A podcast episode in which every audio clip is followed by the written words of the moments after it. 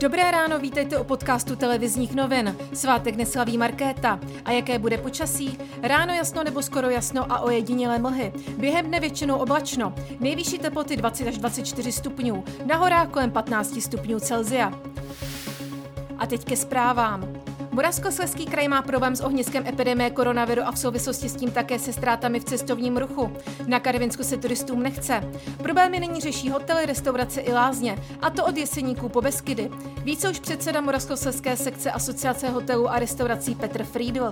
Je pravda, že eh, spousta těch eh, rezervací, které byly prováděny vlastně ještě v těch předchozích měsících eh, k nám do našeho kraje, tak, tak jsou průběžně stornovány.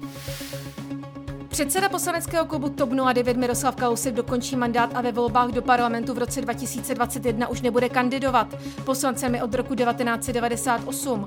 Kalousek ale hodlá zůstat členem strany a nevyloučil ani to, že v dalších volbách by se mohla situace změnit. Předsedkyně TOP 09 Markéta Pekarová Adamová o jeho rozhodnutí ví několik dnů. Dva vlaky se dostaly na stejnou kolej v Černošicích ve středočeském kraji včera odpoledne. Strojvůdce druhého vlaku si všiml, že se blíží k pomalé jedoucí soupravě a vlak zavčasu zastavil. Událost se obešla bez zranění. Kvůli vyšetřování byl na chvíli přerušen provoz mezi Radotínem a Dobřichovicemi.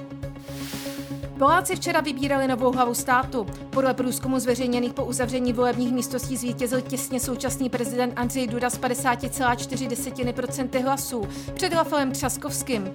Konečné výsledky by měly být známy nejpozději v úterý večer. Na vojenské lodi kotvící na americké vojenské základně v San Diego v Kalifornii vypukl v neděli požár, kterému předcházela mohutná exploze. Po výbuchu museli záchranáři s lehčími zraněními odvést nejméně 18 námořníků do nemocnice. Příčina exploze a pak následného požáru je nyní předmětem vyšetřování. Jako poslední doplnili české zástupce v pohárové Evropě fotbalisté Liberce. Co by pátý tým tabulky hráli s vítězem prostřední skupiny Mladou Boleslaví a vyhráli 2-0. Další podrobnosti k reportážím a aktuální zprávy najdete na webu TNCZ.